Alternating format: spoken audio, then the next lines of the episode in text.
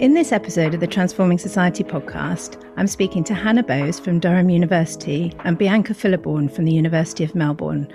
They're guest editors of a special issue of the Journal of Gender Based Violence, published by Policy Press, on space, place, and gender based violence. Now included in the UN Sustainable Goals Agenda and marked by the UN's International Day of the Elimination of Violence Against Women, issues around gender based violence are rightly coming to the fore more and more, and the focus on space and place this special issue gives offers further ways to frame them. Hi, Hannah and Bianca. Thank Hi. you for speaking to me today. Uh, to give some context to start with, um, please can you tell us about the journal and what we mean by gender based violence? So, um, what we mean by gender based violence is um, violence that occurs um, where there is a gendered um, element or gendered framework to that violence. So it can be distinguished from other types of routine violence that we might um, typically see occurring. Say, for example, um, we know that a lot of violence happens um, between men linked to the nighttime economy. We know that violence might happen in relation to um, types of criminal activity. It might happen um, in relation to being members of um, gangs. Those sorts of, of types of crime and violence that we commonly see should be distinguished between uh, with uh, gender-based violence, which typically tends to occur between, but not exclusively, um, men and women, with men as the perpetrators and women um, as disproportionately as victims of that male violence. And the reason that it's distinguished is because the, the causes and the risk factors must be seen in more of a kind of a structural way. Um, so it's not a, an individual issue. It's not a problem between an individual man and individual woman, as an example, although, as I said, that's not the only context it can occur. Um, but actually, it's those broader gender inequalities, um, those structural inequalities that women face that have contributed to, um, condoned, and facilitated male violence against them. And that typically manifests as domestic violence, which we um, typically see happening in the home, although again, not always, um, and other types of violence and abuse that may occur, occur in public and private spaces.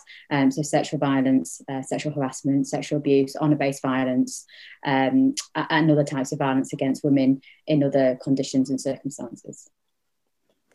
Yeah, and I guess I'd just add to that that we could also understand gender based violence as violence that um, perpetuates gendered inequalities and um, gendered um, stereotypes or ideas about what it what it means to be a man or a woman. So there's kind of a, a mutual relationship, I guess, between those um, broader structural factors that Hannah was talking about um, and um, the violence itself. They kind of mutually reinforce each other um, in in lots of different respects.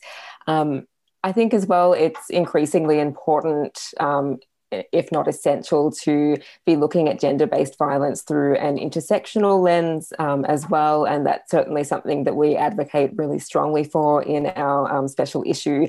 Um, so we can't really speak coherently of you know men or, or women as these homogenous categories. You know what it means to be a woman and the ways in which women might experience different types of, of violence and harm is also uh, informed by things like race, like disability, um, sexuality, you know, being gender, gender diverse, um, and and so forth. So, I mean, you explain this in the editorial of the special issue, which we'll put a link to in the info. But this special issue has been brought together to get us and keep us thinking about the spatial and geographical aspects of gender based violence. Uh, why is this important? So, traditionally we the focus of most research on gender-based violence has been preoccupied with violence that's happened in private spaces and there are a number of reasons for that um, but one of the kind of biggest ones i guess is that the second wave uh, women's movement really drew attention to violence that happens in the home because that was one of the most hidden forms of, of violence and it was you know therefore a focus of the, the movement to really draw attention to it and a lot of studies have therefore focused on documenting how prevalent domestic violence is, um, the risk factors, uh, you know, and the uh, the sort of patterns and trends that we see uh, nationally and internationally. The problem with that narrow focus, though, is that it has tended to ignore other types of violences that happen in other spaces. Um, so that we know, for example, that sexual harassment is very common, but it hasn't been discussed in the same to the same extent historically as more um, it's legally serious, I guess you would say, forms of sexual violence and abuse, again, often happening within the home or occasionally um, in other circumstances. And so um, the problems that we have at the moment is that, first of all, we have some forms of violence and abuse that simply haven't been looked at in the same ways or to the same extent because they don't occur in the private uh, sphere. Um, but linked to that, there has been, um, although there has been a focus on violence that's happened within private spaces, the actual space itself hasn't been the primary focus of that work. Um, so it's been on the types of abuse that occurring, but not how space might contribute to those or how um, how we might understand the role that space plays in terms of uh, experiences of violence and abuse, but also opportunities for um, perpetrating it and also for intervention. Yeah, and I think we can see spaces playing quite a, a, multifaceted role in terms of how violence unfolds. So, the actual material and physical um, features of a particular space can um, lend themselves towards particular types of, of violence occurring or create particular opportunities for violence to unfold. Um, but spaces uh, themselves also have um, you know spaces that are socially and culturally produced. So they have a, a, a, meaning that is is produced by the people that are in those spaces and um, you know the, the actions and the things that we do within particular spaces. So that um, discursive production of space also plays a role in shaping how we understand um, violence in in different locations. Um, so just to give an example to make that a little bit more concrete um, some of my own work has looked at sexual violence in licensed venues like nightclubs and, and pubs. And um, in you know in the research that I've done, a lot of people um, really just expected that they would experience some level of sexual harassment, um, if not sexual assault, within those spaces, mm. because they're um, constructed as spaces where you might go to pick up and to flirt or to engage in some type of sexual interaction. Um, so having someone, you know, feel you up as you walk past was just explained as being a normal part of, of being within um, that space.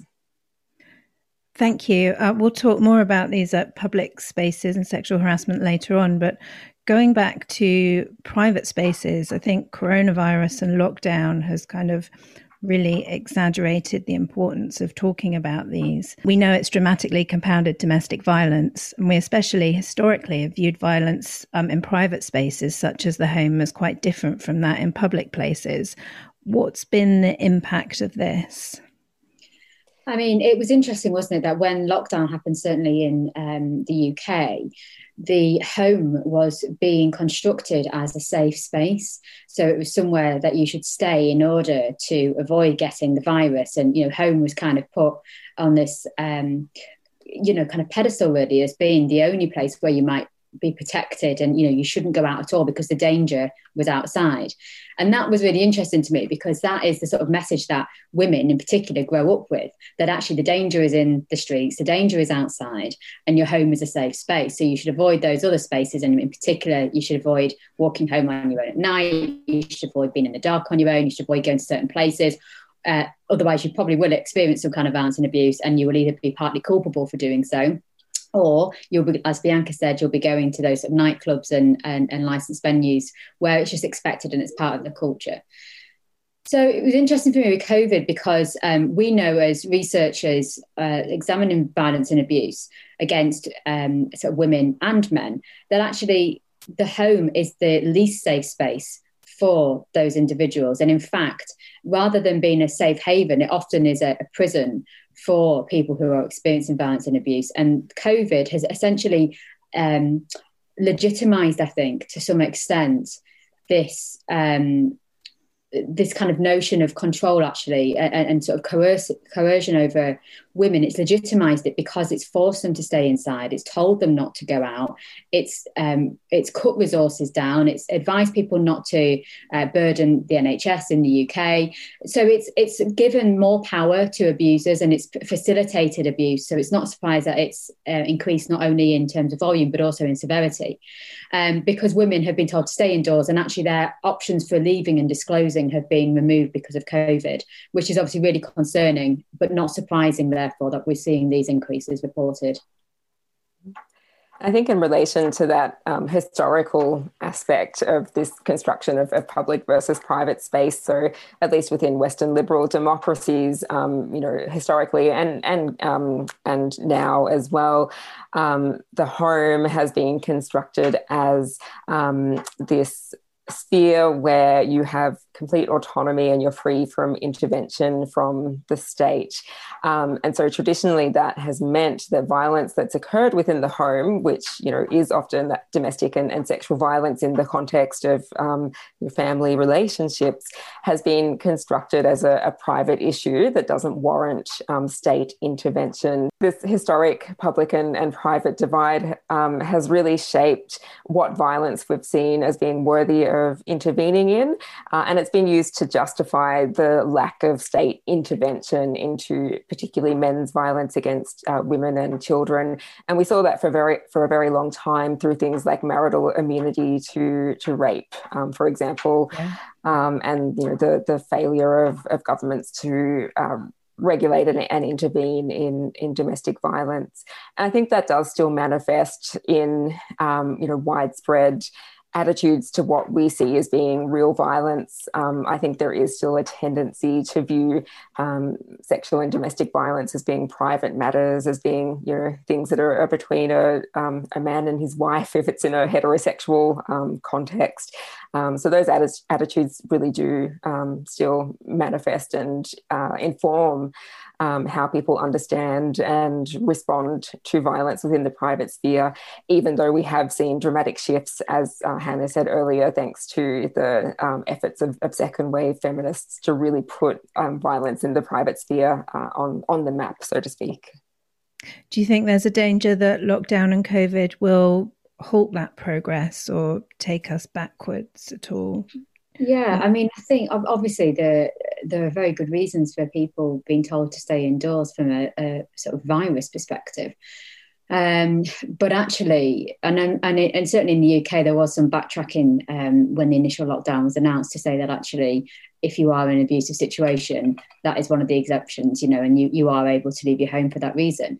But there are now, it's now, well, there are a few things I guess that are of concern. First of all obviously, as I said, the, the opportunities to disclose may have been removed because people aren't leaving the house so much, they aren't going out and about. And actually, if you haven't seen your neighbour for a week or two weeks under normal circumstances, you might wonder if they're okay and you might sort of want to check.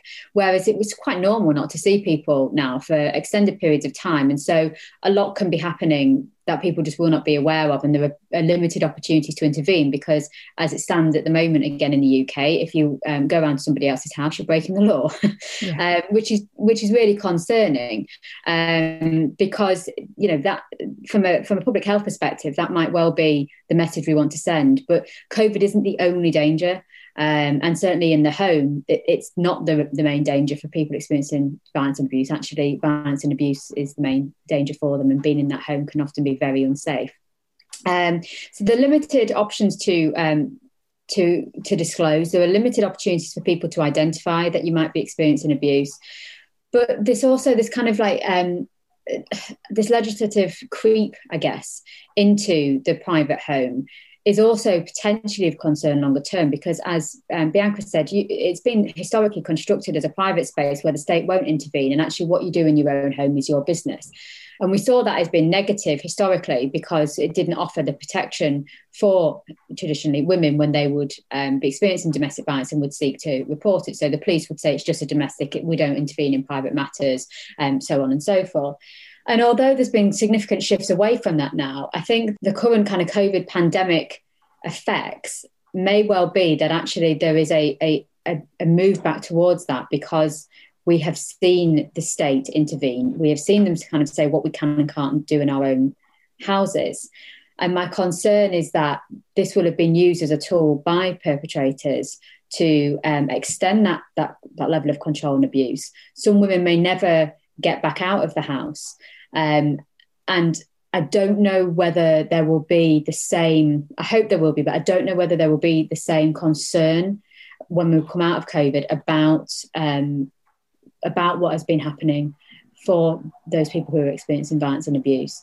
It may well be that we do return to it, but I think my concern is that there's been this kind of shift now where the state has intervened to such an extent that it's it dictates what can and can't happen in our home, but it's been done in a way that actually I think will facilitate abuse further. Yeah, yeah, it's potentially quite dangerous, isn't it?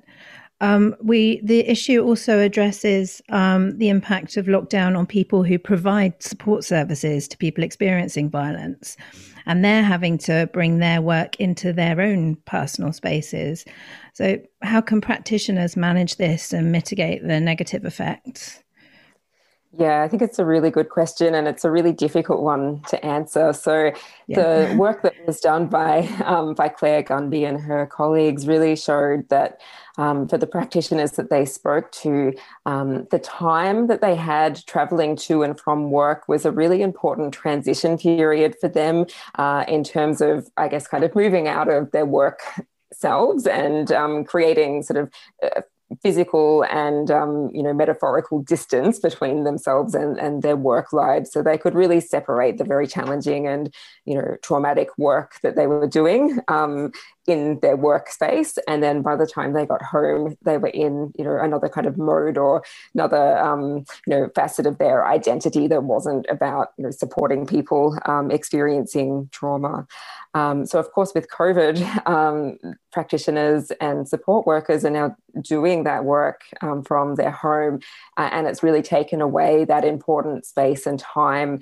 um, to decompress and to transition in and out of, of work mode. In terms of how people can cope with that, I think is um, yeah, really, really difficult. And it really depends on the resources that different practitioners have available to them. So, you know, I think for someone who might be working at home, if you don't have an office space, if you're working from your kitchen table, you know, you've got your kids sitting next to you um, doing their schoolwork from home, um, it's almost impossible to do that type of, you know, separation. Um, yeah, work or to have that time for a transition. Um, you know, if you're someone who has the um, the privilege to have, say, a private home office, um, you know, it might be possible to at least create some segregated space within your home, so there's still some sense of, of disconnect um, or the ability to shut off from from work mm. self. Um, it might, you know, things like creating um, other routines. So perhaps you don't have that travel time to and from work, but maybe you're able to go for a walk around the block or to do something else symbolic um, to help signify that you're either going into work mode or, or coming out of, of, work mode. But yeah, I do think it's a, a really significant challenge. Um, and we've certainly seen some research coming out of Australia with um, domestic violence practitioners suggesting that it, it is quite negatively um, impacting on um, people providing that, that type of support. Yeah, it's so difficult, isn't it? Um, so going back to what we were talking about in the introduction, I want to think more about gender-based violence in public spaces. I think Debacker's article in the issue considers different types of violence and harassment, um, and how much isn't physical but is experienced uh, as social control. And the article on women's experience of policing in protest spacing also shows that the dynamics of specific spaces facilitate gendered violence. Can you explain the mechanisms of this and why gender based violence happens in these particular spaces? So I think um, there's a few different things going on um, in in each of these articles. So I think in the the monk um, article, which I really love, I know that we can't have favorite articles in our special issue, but um, it's de- definitely a, a favorite. Um, so the work that they've done with women in protest space, I think, highlights a few of the points that we made earlier. So firstly, how the actual um, physical or material features of a space can be used um, to facilitate or create opportunities for particular types of violence, but also how that um, social and cultural production of space and, and of gender within particular spaces can be used to um, facilitate or excuse um, particular forms of violence. Um, so they looked at a, a, protest space in the UK where there were protesters um, kind of camping on, on site.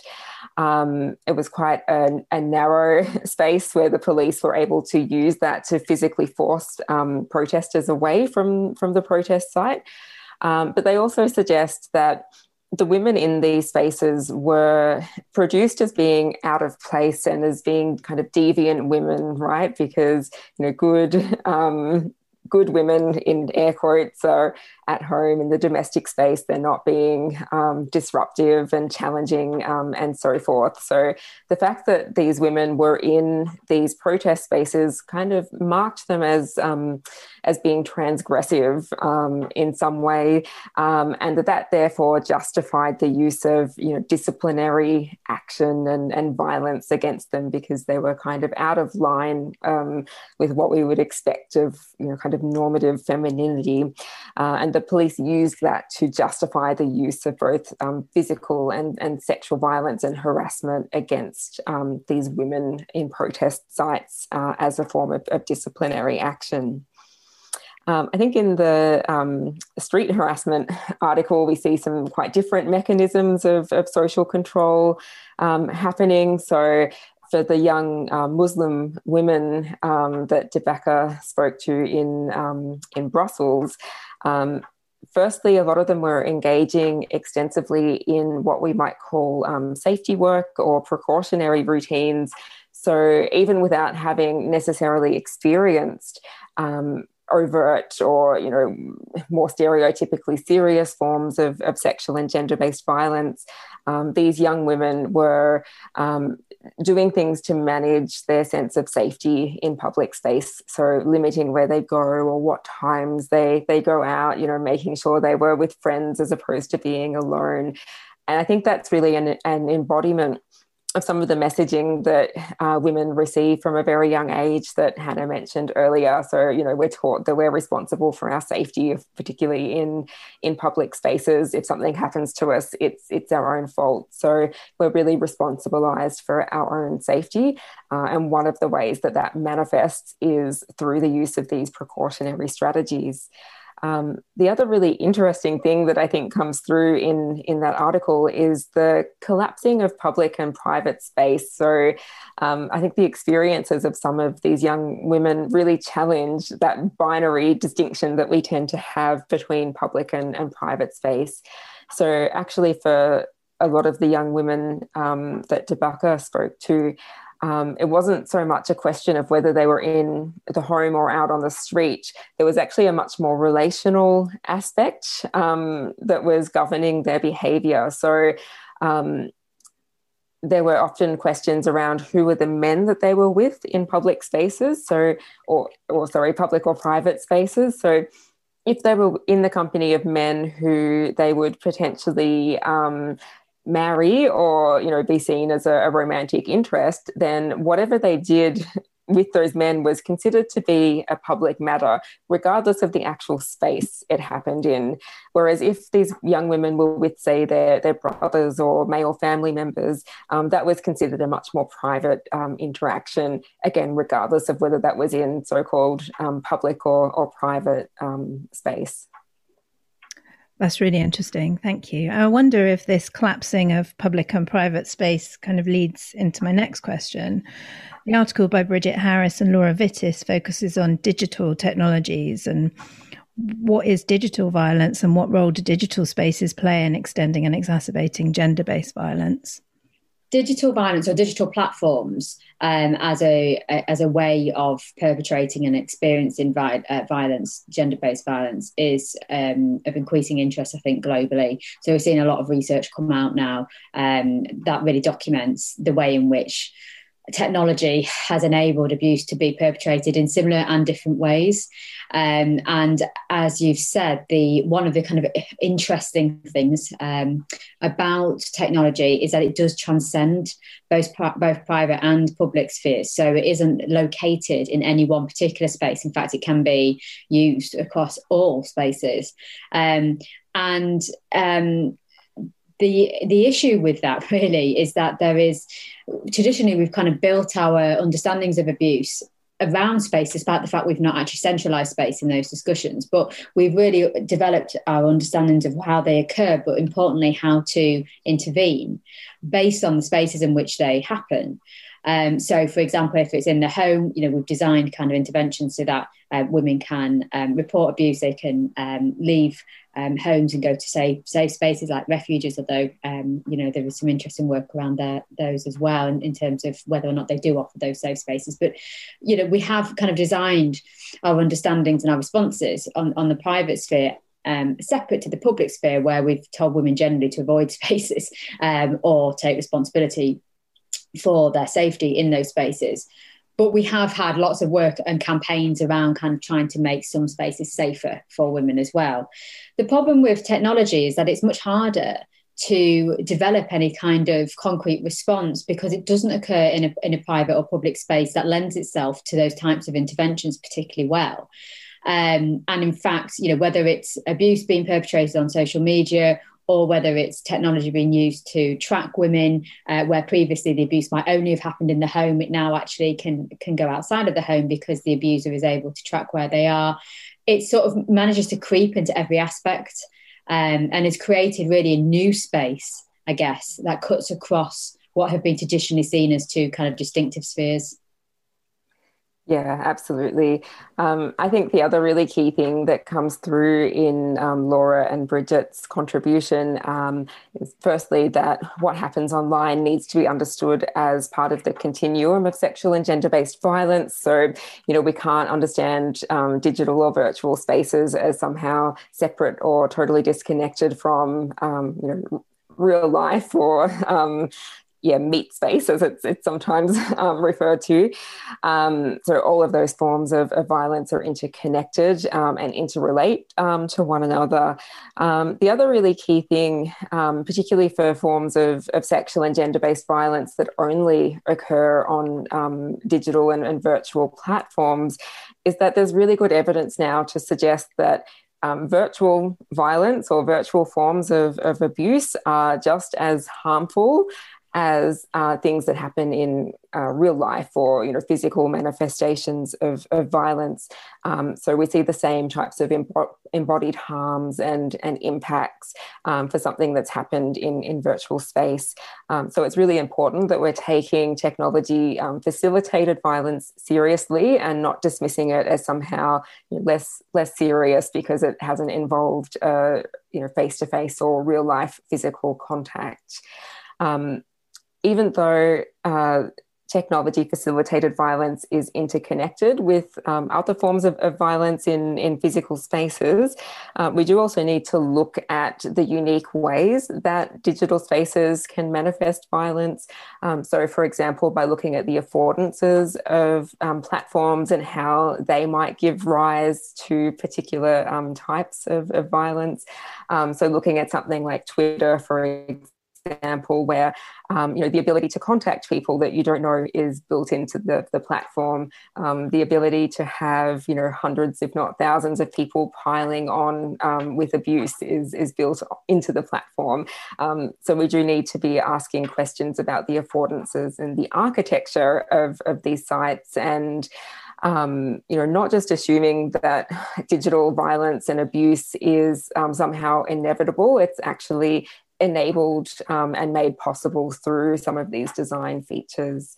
Um, the other thing I think is really important, and hopefully a slightly more positive note, um, is that these digital spaces have also been harnessed as sites of resistance and sites of, of online justice. So survivors have been able to use often some of those same um, features that are problematic in other ways to do things like speak out about their experiences, to disclose, to name and shame perpetrators, to engage in communities that are challenging mis- misperceptions and um, cultural norms that promote um, sexual violence. So, these can also be really important um, spaces for manifesting resistance, um, you know, for giving voice to survivors about their experiences, for acting as a, a type of informal informal justice. Um, so I do think it's yeah essential that we're re- recognizing um, the the possibilities that are opened up through digital and virtual spaces, um, while also acknowledging that they're clearly sites of, of harm and violence as well. Absolutely. Moving on to another subject that's covered in the issue, and we mentioned cultural stereotypes a bit earlier. The article on gender neutral toilets is an interesting exploration of how gender tropes play into the way uh, in which we perceive risk. Samantha Walker's article on honour based violence also shows that culturalised narratives mean that service providers often fail to give people the support they need. So, my question is Is the way we use stereotypes and language damaging because it means we avoid addressing the underlying social structures that enable gender based violence in specific spaces? Yeah, so um, I'll just pick up on um, Samantha Walker's article in relation to that point. So, um, yeah, what's great about um, Walker's article is that um, she she does what we said was required really early on in the podcast, where we talked about the need for an and, Bianca talks about the need for an intersectional analysis on on this because um, yes, the focus is on gender, but actually gender is not the master status, um, and actually you know it's about the intersections of different types of inequalities um, and, and kind of structural inequalities as well as individual that um, that are important in our understanding of violence and abuse. And um, Walker's article really centralizes that point. Um, so um, she makes a really interesting distinction. So we've talked about the differences between public and private space in terms of how we've traditionally understood and approached violence and abuse. But actually, um, when we talk about public spaces, there is a further distinction that can be made between the rural and the urban. Um, so the urban has been traditionally viewed as a space where violence is likely to occur, uh, whereas rural spaces have been viewed as traditionally safe. And there is a racial undertone to that, um, a racist undertone to that, because urban spaces, if we go back to sort of the Chicago school um, theories of, of crime, um, those urban spaces are where we see high levels of um, transition, we see um, lots of socio and economic de- um, deprivation in some of these kind of um, inner uh, urban areas.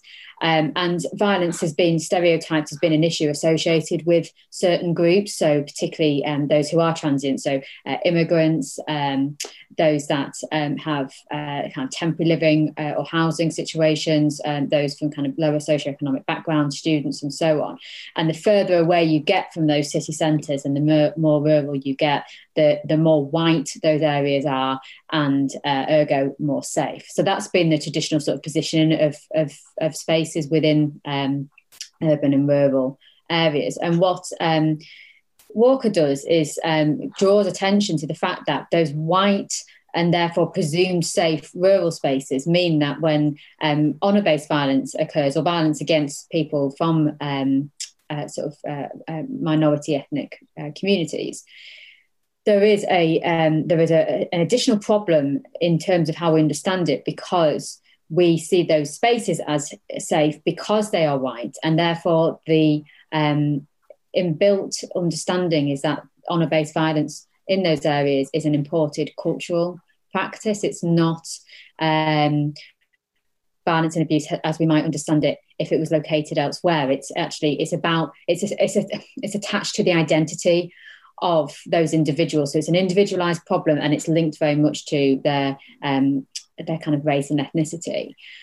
Um, and so that unfortunately damages the way in which we respond to it because um, those kind of uh, misunderstandings and misinterpretations of the causes of honour based violence mean that um, the support available is often quite limited, and um, the survivors of that are having to negotiate not only uh, the issues of violence and abuse that they experience, but also the sort of inbuilt racism um, in terms of our understanding and, and the available responses. So, how does that also um, impact on how we perceive risks using the gender neutral toilets as an example? Yeah, so I think we're seeing stereotypes come, come into play in some really um, damaging ways in the dominant discourse around gender neutral toilets. Um, so, firstly, we see um, in the analysis that um, Colliver and, and Coyle um, undertook that uh, women and children were being reproduced as inherently vulnerable and weak and in need of protection. Um, and that it was, you know, cisgender men who were there to defend and, and protect uh, women and, and children. Um, so we see the reproduction of these um, very narrow and limiting ideas about gender that actually underpin um, gender based violence occurring um, in, in the first place. Um, so I think that's um, particularly um, problematic. We also see the reproduction of this idea that men are inherently dangerous and um, unstoppable or, you know, almost insatiable um, sexual offenders. And again, that's incredibly problematic, um, particularly from a prevention point of view, because if, if men are just inherently violent, then what can we actually do to, to stop their violence? So it's really deflecting attention again from those structural, social, and, and cultural um, drivers of gender based violence. And instead, it's saying that's just the way men are, and, and there's nothing that we can we can do about it. I think the other thing that's that's really quite concerning about some of this dominant discourse around gender neutral toilets is that it really deflects attention away from the extent to which um, transgender people and particularly transgender women disproportionately experience um, sexual violence, um, harassment, and, and, physical violence in both public and, and private and in between um, spaces. So a lot of the dominant responses are uh, reproducing very transphobic notions of um, you know, trans women are really just men dressed in women's clothing. And sorry to repeat such an uh, offensive trope, um, but I do think it's important to be explicit about what, what we're talking about. Um, so yeah, we see these types of ideas that they're you know really um, predators and inherently dangerous uh, in and of themselves because they're actually men. Um, and as I said, that really draws attention away from the extent of, of violence that transgender people um, face in, in their daily lives. Uh, I think it also deflects attention from the ways in which we might work towards solutions that um, support and improve the safety of both cisgender and transgender women um, and children. Um, so these debates really pit um, transgender and cisgender women um, in opposition to one another, as if our needs are somehow, um, you know, inherently oppositional. whereas I think there's actually quite a lot of similarity. I wouldn't suggest that our needs are exactly the same, but you know, certainly in in this type of situation, we're actually all asking to be able to safely use and access bathrooms in public spaces. Um, you know, we're talking about the freedom to exist um, without facing violence, particularly from from men. Um, so I really see there as being a lot of coherence between um, the needs of, of, both cisgender and transgender women. So I find um, you know these discourses that are, are, creating division and opposition to be very very damaging and, and destructive. Yeah, stereotypes taken back like 30, 40 years really in a lot of ways because this idea that men are inherently violent um, is, is not only um, wrong because we know from now decades of research that um, this isn't a, a problem um, that is inherent to to men, um, but also it it basically gives them like a get out clause. You know, it's sort of like, oh well, I can't help it because that's what I am. That's what that's the way men are. Yeah and we've we've worked so hard to move away from this idea that you know it used to be kind of the, the biological understandings of um, sexual violence in particular with that it was just a, um, an ordinary and normal and expected response that men would of course commit sexual offences and they shouldn't be seen as offences. They should be seen as um, legitimate exercising of their rights because you know men can't help themselves. If if they see an attractive woman they have to have sex with them whether that woman wants it or not. And it sort of harks back a little bit to that. I know it's not quite as extreme, but if we allow those stereotypes to be reproduced, then we are returning somewhat to that way of thinking that we've worked so hard to, you know, to get away from. It's worrying, isn't it, that there seem there seem to be these moments where we are going backwards a bit at the mm. moment. I think as well, we saw very similar arguments being used against particularly um, gay men, um, you know, in um, the earlier sort of gay liberation period. So the idea that gay men are, are pedophiles or sex offenders or sexually dangerous in some ways. So we've actually seen very similar narratives used to, to other people who are uh, minority in some way or, you know, groups who are um, perhaps challenging the heteronormative um, patriarchal status status quo. Um, so we need to be able to recognize and call out those types of narratives um, for what they are. So, I mean, there's clearly need for massive progress still. And the issue also looks at space as potentially transformative. I think the article from Maggie Bridge on how refuges can be seen as space where feminist work can take place. So, with this as an example, how can women reclaim space to combat gender based violence? I mean, yeah, I think um, Bianca's already touched on this a little bit anyway about how some spaces, you know, we're, I guess the focus of the article is uh, of the article, sorry, the special issue is is negative in some ways in that we are documenting the way in which space um, can um, can facilitate, can, uh, condone, um, can produce kind of cultures of, of violence and abuse. But actually, there are opportunities in lots of spaces as well to um, to resist that and to reclaim them. And we've seen that in the streets. Um, we've seen lots of kind of movements to reclaim back spaces um, over recent years. But but what um, the the special issue I think is is doing is offering uh, new ways or new spaces that perhaps haven't been viewed as being opportunities. I mean, so refuges is a good example. It's traditionally they have been seen as sort of space but uh, safe but um, private spaces for women to escape violence and abuse but not necessarily as spaces where um, this kind of more powerful feminist work might be done, even though it was happening. We've just not kind of considered the way in which that space offers an opportunity to do that type of work. I think there's some really exciting examples of, um, you know, feminist activism working to, to transform and to challenge like the dominant construction of, of different spaces particularly through um, online and, and, digital spaces. Um, so, one of my um, favorite examples is the Catcalls of London and Catcalls of New York City accounts. So, if you're not familiar with them, they're um, activist groups. I think that New York was the original one and it's, it's spread internationally. Um, and they document people's experiences of street harassment um, through their Instagram accounts, but they also go out and do chalk writing of um, uh, experiences that people have, have sent into them. Um, so they might quote what a, a, perpetrator has said, and they'll also take photos of that and, and post it on, on their Instagram account.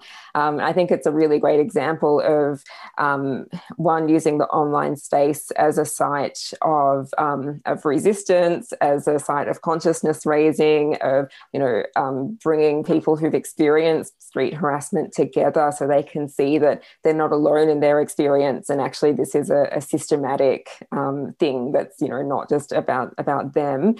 Um, but through their things like their chalk writing, they're also actively disrupting public spaces and drawing attention um, to a form of, of, of, violence and abuse that is often incredibly hidden and dismissed as, as being quite trivial. Um, so, yeah, for me, I think that's a, a great example of, of a way that um, people can work to transform and to challenge um, the dominant construction of, of public spaces in, in that example. Um, I think the, the other thing that we do need to be mindful of when we're thinking about the potential of you know feminist spaces um, to be transformative is you know who are they transformative for? And I think this is something that Maggie raises in in her piece that you know, often refuge um, spaces, for example, um, haven't been inclusive of, of BAME communities. Um, in Australia, we would see similar issues with um, our Indigenous uh, women who have been quite actively excluded from, from feminist um, efforts. Um, we see very similar patterns happening with some of these online um, and digital activist efforts, even though a lot of them are working to be uh, much more intersectional in their approach. There is still evidence that they're very kind of white, cis, middle class women um, dominated. So I think as feminists, we also need to be asking ourselves some really difficult and uncomfortable questions about challenging and dismantling our own um, privileges, particularly if we're you know white middle class cisgendered uh, women, and asking some really difficult questions about um, you know our own role in in feminist activism, how we might create space um, for for others, um, how our own behaviours and actions might have you know contributed towards um, the oppression of, of other people, um, even if that, that was was unintended, um, because that is a real barrier to um, fem- feminist spaces being truly transformative ones yeah, it comes back to that intersectionality again, doesn't it? Which is, yeah. you know, something that um, is a key theme throughout the, the special issue, really, that we cannot look at any of these issues in isolation. Um, you know, we must make the links between spaces and between um, identities and between inequalities in order to really understand. And that includes um, being critical of, of other spaces, but also our own.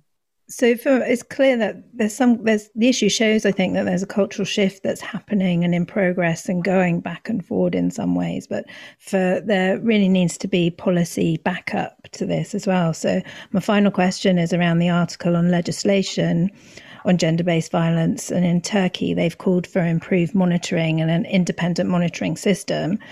So to finish off, what key policy recommendations would you make that would help eliminate or start to eliminate gender based violence?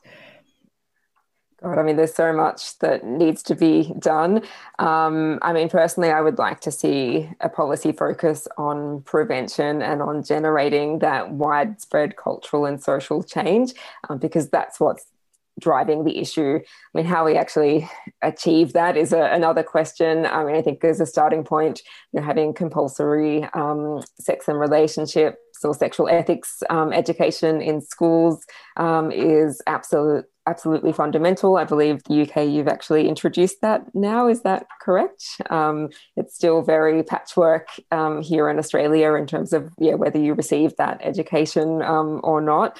Um, so that's one really key thing that I would like to see. Um, God, Hannah, do you want to chip so, in with anything? Yeah, it's so difficult, isn't it? Because, um, and I think particularly in the current climate, um, uh, uh you know, and we've seen in um, in in the UK, but also other places like the US, they have. They, we feel like we've gone back several steps actually um, in terms of our broader policies um, and you know uh, we've become quite sort of hostile uh, a lot of the important work that has been done it feels like we've taken several steps back in terms of women's um, rights but also the rights of other um, communities particularly minority communities so it feels like there's so much work to be done just to catch up actually on where we we thought we were heading but in the UK I would say one of the the the outstanding um, policy ratifications that needs to happen is the Istanbul Convention. Um, you know, what we need is to see is unity.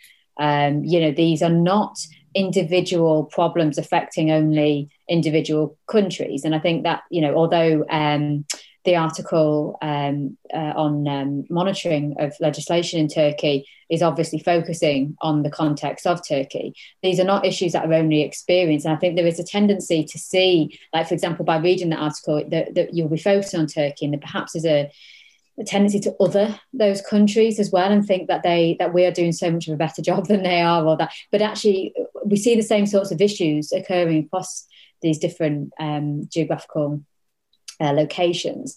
Uh, they might manifest in slightly different ways, but that's why we need a unified response, one that is flexible so that, that different kind of cultural um, sensitivities are accounted for. But what was great about the Istanbul Convention is that it set out that agenda that that all kind of members should be um, committing to. And whilst we have done it, we've given it some lip service in the UK, we've failed to actually ratify and embed it. Um, and I think that resistance speaks about bigger problems actually that um, you know are are not um, not being spoken about. We we sort of we say, oh well, we need to improve this area, we need to improve that area, but actually, I think we need to take a long hard look about why we are resisting the ratification of such an important um, piece of work, which would hold us to account. And I think that's part of the issue. It's it's holding countries, states, governments to account with their policy decisions or omissions. Actually, as is the case with us. That's a really important note to finish on. So so much covered here. Um, you can read more in the special issue of the Journal of Gender Based Violence, which is called Space, Place, and Gender Based Violence. Um, find out more on the Policy Press website, which is policy.bristoluniversitypress.co.uk.